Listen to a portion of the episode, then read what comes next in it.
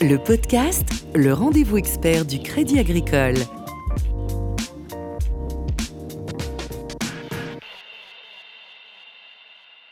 Bonjour à tous et bienvenue dans le podcast. Pour ce dernier numéro de l'année, nous évoquons aujourd'hui la finance climat. À l'heure du réchauffement climatique et à quelques jours de la COP24, la finance climat, c'est une finance mobilisée en faveur de la transition énergétique et la lutte contre la hausse des températures. Autour de cette thématique vient de se conclure la réunion internationale réunissant les grands acteurs du secteur de la finance, le Finance Climate Day. Eric Campos, bonjour. Bonjour. Vous êtes le directeur RSE de Crédit Agricole SA. La RSE, je le rappelle, c'est la responsabilité sociétale et environnementale, c'est-à-dire que les entreprises intègrent des préoccupations sociales, environnementales dans leurs activités.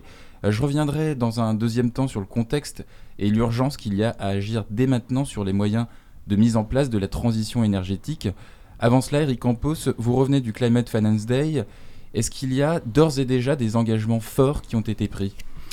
Oui, euh, bien sûr, il y a des engagements, mais au-delà des, engagements, je pense qu'il y a euh, un certain nombre de points que l'on peut retenir de, cette édition. Le, premier, c'est euh, évidemment un appel général à amplifier les engagements et, à passer à des actions concrètes à la suite du rapport du GIEC, qui était un, rapport alarmant et qui nous a permis de, prendre conscience collectivement du réel besoin de diminuer massivement les émissions de, de CO2.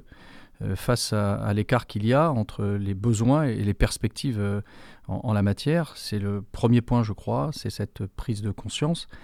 Euh, deuxième point, c'est une, prise en compte renforcée de la dimension globale de la lutte contre le changement climatique, qui appelle à, des solutions globales, qui prennent en compte notamment les pays en développement, en Asie, en Afrique en particulier, et en particulier aussi en matière d'inclusion financière. On peut retenir aussi la volonté des banques centrales et des superviseurs de s'impliquer davantage sur les thématiques liées euh, à la finance euh, durable. Un certain nombre de superviseurs étaient présents dans les tables rondes et sont intervenus avec, euh, semble-t-il, en tout cas ce que j'ai perçu, un engagement important. Et puis aussi le rôle moteur de la Chine, je crois qu'il faut le rappeler. Euh, le dire, qui euh, s'investit à la fois sur le plan national avec des mesures ambitieuses, euh, définition des actifs verts, incitation, publication d'informations, et sur le plan international, la Chine s'engage via le G20 sur un certain nombre de mesures. Et on voit probablement aussi à l'aune du retrait des États-Unis arriver la Chine qui se pose en acteur mondial du financement euh, vert. Mmh. On va en reparler, on va, on va reparler évidemment aussi euh, du rapport du GIEC, qui a été le dernier rapport qui a été publié euh, en septembre dernier. juste avant de, l'évoquer, peut-être nous dire, depuis trois ans, depuis la COP 21, quel est l'état d'avancement tant au niveau de l'état d'esprit que des engagements du, du, secteur de la finance Lors de la COP 21, je pense que c'était la COP de la prise de conscience et puis la COP de l'engagement collectif.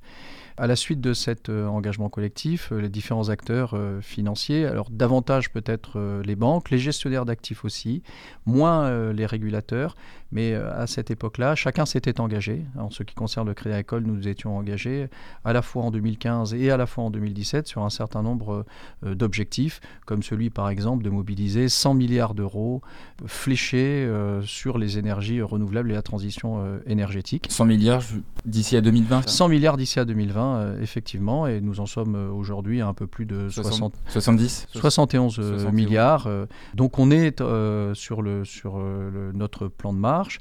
Nous, nous étions engagés à financer d'ici 2020 un projet sur trois en France en, énergie renouvelable. Nous sommes aussi sur le plan de marche. Et nous avions aussi, nous étions engagés à mobiliser une partie de, la trésorerie de Crédit Agricole SA sur des financements verts. Ça, ça, a été le cas etc. Donc euh, je, pense qu'il y a eu une prise de conscience collective et des engagements qui, je dirais, étaient des engagements individuels. Je pense que chacun, évidemment, parce qu'il rend compte de, cela, euh, est euh, sur ses, plans de marche. Mm. Je crois, mon sentiment, euh, c'est que euh, nous sommes aujourd'hui dans un temps collectif, euh, d'engagement collectif, et nous sommes aujourd'hui plutôt, me semble-t-il, en, tout cas, dans une vision globale du défi qui est le nôtre. Mm. Vous avez énuméré ce qui a été pris comme engagement du côté du Crédit Agricole, et ce depuis cette prise de conscience au moment de la COP 21. Euh, est-ce que vous ressentez aussi cet état d'esprit chez l'ensemble de vos pairs Oui, oui, oui, bien sûr. Que ce soit nos confrères banquiers, que ce soit les gestionnaires d'actifs, on sent qu'il y a la volonté de s'engager et surtout la responsabilité. Il n'y a, pas de marche arrière, il y a un mur qui est devant nous, qui est celui du changement climatique et de l'adaptation de notre planète au changement climatique, de l'adaptation de notre modèle économique au changement climatique. Il y a aujourd'hui à la fois une prise de conscience et des engagements qui sont euh, largement partagés. Alors je le disais au moment d'introduire notre entretien, il y a un fait nouveau depuis septembre, c'est la préconisation euh, du groupe d'experts intergouvernemental sur l'évolution du climat, le GIEC, hein, qui fait référence dans ce domaine. Et il estime aujourd'hui qu'il faut aller plus loin en faveur de la limitation du réchauffement climatique d'ici les dix prochaines années puisqu'il préconise non pas de dépasser euh, une augmentation des températures de 2 degrés, comme on, en parle depuis le début de, cet entretien, mais de 1,5 degré. Alors j'ai interrogé le, climatologue et membre du GIEC, Jean Jouzel. Je vous propose d'écouter son commentaire sur la nécessité de limiter le réchauffement climatique à 1,5 degré. En fait, ce que montre ce rapport, c'est que si on va autour de 2 degrés, à demi-degré de plus, eh bien, il euh, y, a des conséquences en termes, par exemple, d'événements extrêmes plus importants, euh, de perte de, dans le domaine de la sécurité, alimentaire, par exemple, les cultures euh, seront affectées, mais aussi les ressources halieutiques, en termes de perte de biodiversité, avec un exemple très marquant. pratiquement au-delà de 2 degrés, tout le récif corallien risque de disparaître. Eric Campos, comment un, homme de la finance, et a fortiori un terrien avec un, T majuscule, réagit-il euh, à l'écoute de l'avertissement du, scientifique? Eh bien, euh, d'abord, euh, dire qu'il faut écouter les scientifiques. On se heurte à deux difficultés, puisque j'imagine que la question qui vient ensuite, c'est et maintenant, qu'allons-nous faire Qu'allez-vous faire? Je pense qu'il y, a trois sujets. Hein. Le, premier, c'est que il n'y a pas uniquement des gens de bonne volonté. Hein. Euh, que les personnes qui étaient au Climate Finance Day sont des personnes qui, euh, d'une façon ou d'une autre, souhaitent s'engager. Euh, que ce soit les acteurs bancaires, que ce soit les régulateurs, les, les asset managers. Ceux qui étaient là sont là parce qu'ils veulent s'engager. Mais toute la planète euh, de la finance euh, n'a pas nécessairement euh, envie de s'engager. Il faut aussi reconnaître que... Tout le monde n'est pas en ordre de bataille. Ben non, ben non, évidemment. le retrait des États-Unis, des accords de Paris, le fait qu'il y ait des visions qui soient des visions court terme dans notre modèle capitaliste. Le modèle capitaliste engendre aussi des, visions à, court terme. Les, banques américaines ne participent pas à l'effort planétaire? Non, je crois qu'il faut avoir une lecture euh, pleine de discernement hein, sur, sur les États-Unis entre le, le, discours que, que l'on peut entendre, qui, est quelquefois un discours d'estrade, et puis les actions que peuvent faire euh, les États, les villes. Je crois qu'il y a... Euh, et c'était, enfin, il y a une table ronde qui est intéressante au Climate Day qui disait, mais finalement, le multilatéralisme est peut-être en train de, disparaître, en tout cas un modèle multilatéral est peut-être en train de disparaître. Il y a d'autres modèles. Il y a aujourd'hui des gens de, bonne volonté euh, euh, qui euh, se regroupent, parmi lesquels des ONG qui ont un discours peut-être plus dur, plus pur, je, dirais, mais aussi des acteurs économiques qui ont envie de faire face à ce grand défi qui est le nôtre. Ce que je voulais dire juste, c'est que la bataille n'est pas perdue. Mais euh, on a besoin euh, de, l'énergie collective, on a besoin de, l'énergie de, tout le monde. Tout le monde n'est pas aujourd'hui au rendez-vous. Et peut-être que ceux qui y sont euh, n'accélèrent pas assez. L'effort est, gigantesque. donc ça, c'est le, premier point que je, voulais dire. Soyons, jouons collectif et essayons de faire en sorte que les gens de bonne volonté, même ceux qui veulent avancer moins vite que les autres, mais en tout cas, essayons de jouer groupés essayons de faire en sorte que les gens de, bonne volonté euh, se retrouvent et, jouent collectif. Mm. Ça, c'est le, premier point. Le deuxième, c'est que la, grande difficulté euh, va être d'adapter notre modèle économique. Hein. Euh, il y a dans tous les scénarios des paramètres qui permettent d'accélérer les, scénarios. Quand on met en perspective finalement l'économie mondiale, on essaye de visualiser ce, que pourrait être cette économie, comment faire en sorte que cette économie puisse produire moins de carbone. Parce que les auditeurs doivent savoir, en tout cas pour ceux qui ne le savent pas, qu'il y a une corrélation très forte entre la croissance économique et la production de gaz à effet de serre. Hein. Euh, ça, c'est une donnée. Et donc, euh, modifier le, modèle euh, économique, faire en sorte qu'il y ait toujours de la croissance, en faisant en sorte qu'il y ait moins de, carbone, c'est une équation qui est, très complexe. Et donc, c'est celle-ci que, nous devons résoudre. Elle n'est pas simple. Imaginons, par exemple, que l'on arrête de, financer un certain nombre d'entreprises parce qu'une partie de leur activité est une partie produite à partir d'énergies fossiles, eh bien, ça créerait immédiatement euh, euh, des pertes d'emplois, euh, ça créerait immédiatement des, ruptures. Et donc, ce qu'il faut faire, la, grande difficulté, c'est essayer de faire en sorte de transformer ce modèle économique euh, sans laisser personne euh, au bord du chemin et, on voit que c'est très compliqué. Et vous faites allusion euh, aux critiques qui ont été émises à l'encontre des banques récemment hein, pendant ce, ce, Climate Finance Day sur l'investissement du secteur financier pour les énergies fossiles. Oui, oui bien sûr, on, a besoin de, ces critiques. Moi, j'ai beaucoup de respect pour les organisations non gouvernementales.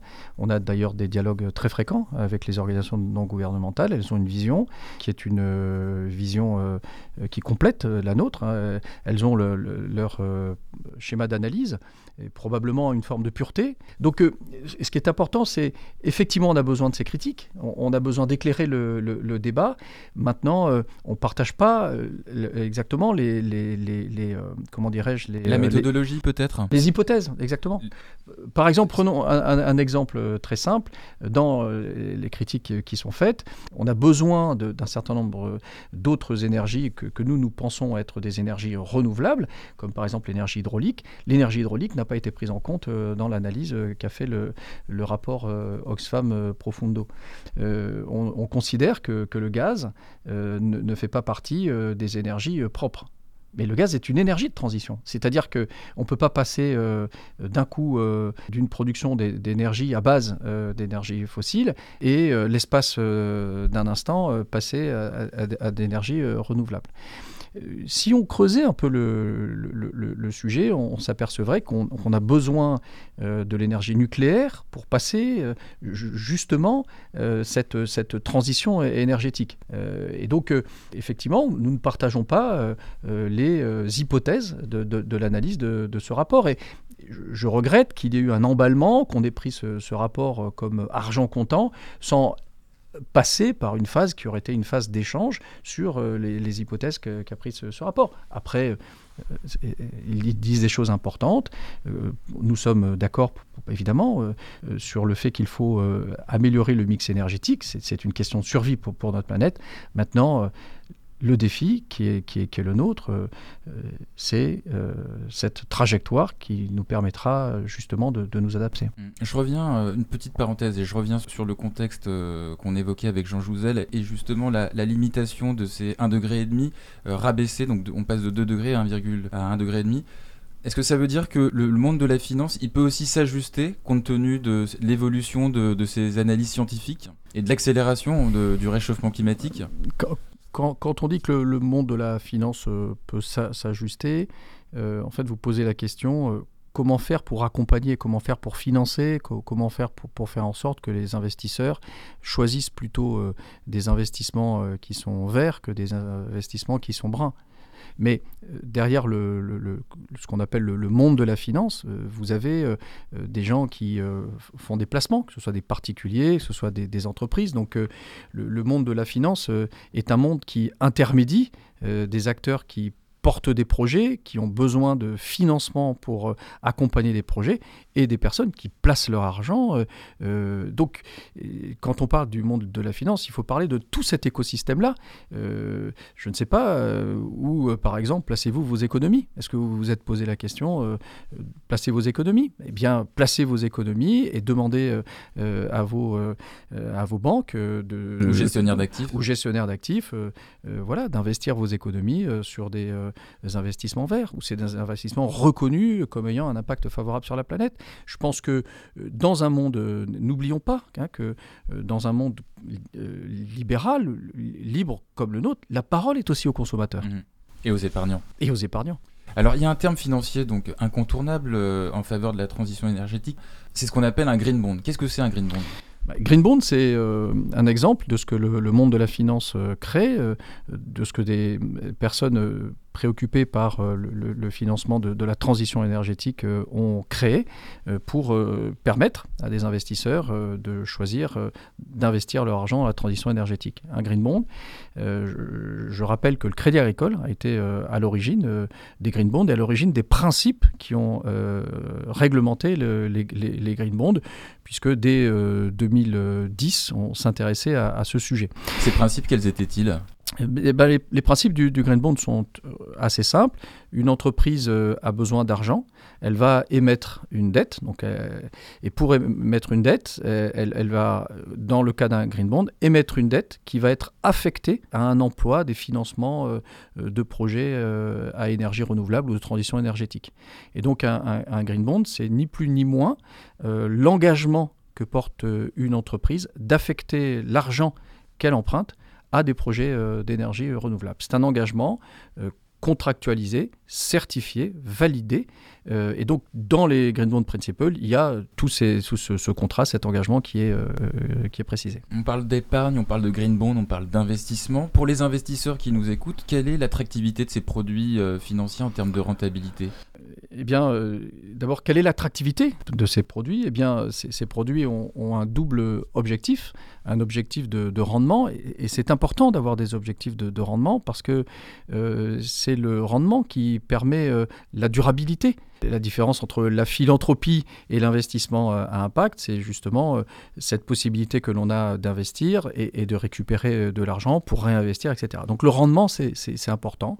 Ça valorise le capital qui est, investi. Et puis le deuxième objectif, c'est l'impact en termes d'économie de, gaz à, effet de serre ou un impact social quand il s'agit de social bond. C'est la même chose, sauf que l'impact social est recherché au lieu d'un impact euh, en termes d'émissions de, gaz à, effet de serre. Et donc, euh, euh, pour un investisseur, le, retour sur investissement est double, un retour sur investissement en termes de, rendement et un retour sur investissement en termes d'impact positif sur la planète. Au-delà des green bonds, est-ce qu'il y a d'autres dispositifs qui sont mis en place pour compléter ces actions en faveur de la planète? Vous parliez en tout début d'interview de ces fameux critères ESG. On peut les rappeler Oui. Et puis, au-delà des critères ESG, est-ce qu'il y a d'autres aussi euh, eh bien, euh, dispositifs Oui, il y a beaucoup de, dispositifs. On parle de green loans, on parle évidemment de, green bonds, on, parle de, financements euh, structurés qui prennent en compte le retour d'impact pour valoriser le, rendement. Donc il y a, effectivement des, mécanismes qui sont assez sophistiqués pour faire en sorte que l'investisseur puisse être intéressé par tel ou tel placement. Je pense que s'il y a, euh, un sujet sur lequel je, voudrais revenir, cette notion de critères ESG. Euh, e pourquoi c'est, important? Les critères ESG sont des critères euh, sociaux et de, gouvernance. C'est-à-dire que on va regarder quand on fait un, investissement non seulement le rendement, non, seulement le risque, mais un troisième, une troisième dimension qui est quel est l'impact, quelle est l'utilité, quel est, quel est l'effet il y a quelques semaines, l'une des filiales du, Crédit Agricole, qui est Amundi, un gestionnaire d'actifs,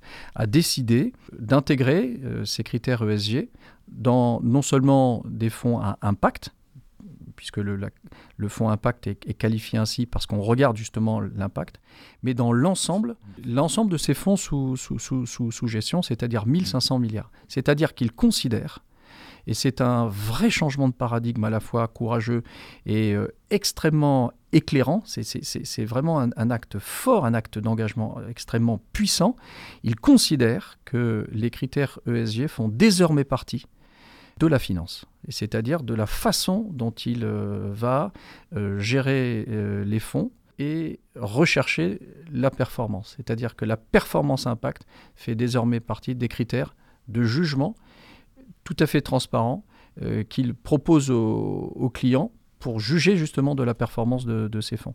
Probablement, il y a là probablement une nouvelle voie qui s'ouvre pour la finance, non seulement la finance à impact, mais de façon plus générale la finance tout court, qui viendrait inclure cette troisième dimension qui remettrait probablement de la clarté, de la transparence, c'est l'utilité au cœur de la finance. À quoi ça sert mon investissement en termes de rendement en termes de, risque, mais maintenant en termes d'impact? On passe maintenant aux questions des internautes avec vous, Eric Campos.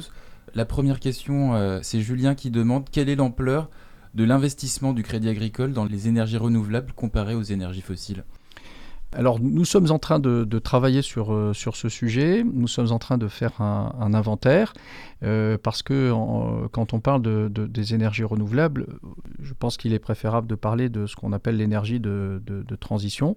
Euh, quand vous rénovez un, un logement ancien pour faire en sorte qu'il soit moins consommateur d'énergie, c'est un projet évidemment euh, qui protège euh, la planète puisqu'on va produire euh, moins, moins d'énergie.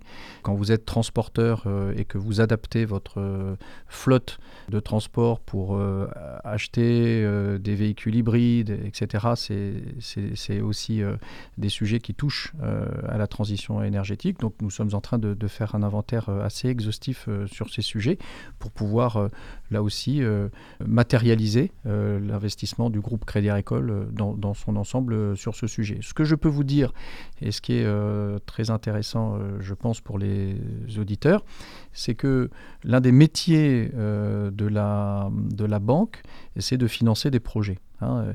Et donc, on a des secteurs d'activité dans, les banques, et au Crédit Agricole, euh, Crédit Agricole Corporate Investment Bank, donc, euh, qui est l'entité du groupe qui travaille, CIB, Crédit Agricole CIB, qui, qui, travaille avec les grandes entreprises. Vous avez un secteur de financement de projets de production d'énergie. Donc c'est un secteur cœur. En regardant ce qui se passe dans, dans, ce secteur, quel type de financement on fait, ça donne une image assez euh, forte, significative, presque statistique de l'activité de, la banque. Eh bien, depuis octobre 2018, au Crédit Agricole, le financement de projets de production d'énergie. Euh, la partie production d'énergie renouvelable est plus importante que la partie euh, production d'énergie fossile. C'est un vrai basculement euh, dans notre activité. C'est un indicateur extrêmement important et qui est pour le groupe très très positif. Deuxième question, l'idée, donc deuxième question de Romain, l'idée d'exiger des banques des fonds propres allégés pour leurs actifs bas carbone. Est-ce qu'elle a fait son chemin auprès des instances euh, européennes? Oui, c'est un projet que défendent les, banques euh, françaises, euh, qui consiste à dire que lorsque on finance des projets verts, ce financement est moins risqué que des projets d'énergie fossile. Et donc, parce qu'il est moins risqué, il a besoin de, moins de fonds propres. Vous savez hein, que dans notre métier, euh, en fonction euh, du risque euh, que l'on prend, en fonction de la segmentation du, risque que l'on va prendre, le régulateur nous demande d'avoir plus ou moins de fonds propres. C'est ce qu'on appelle les risques pondérés. Ils sont pondérés, nos fonds propres sont l'utilisation de, nos fonds propres, l'usage de nos, fonds propres, la consommation de nos fonds propres est pondérée en fonction du, risque que l'on prend. Effectivement, les, banques françaises demandent à ce que les financements en faveur des énergies renouvelables soit moins consommateur de fonds propres, ce qui nous permettrait d'en faire euh, davantage.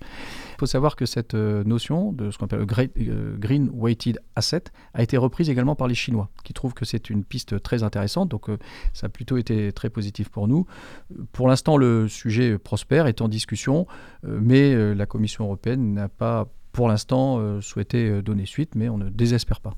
Eric Campos, directeur RSE de Crédit Agricole SA, merci beaucoup. Merci à vous. C'est la fin de ce podcast. Vous pouvez retrouver cette interview sur notre page LinkedIn, groupe Crédit Agricole et notre page SoundCloud. Vous pourrez poser vos questions à nos prochains invités via notre page LinkedIn. Très bonne fête de fin d'année. Au revoir, bonne fête à toutes et à tous. Le podcast, le rendez-vous expert du Crédit Agricole.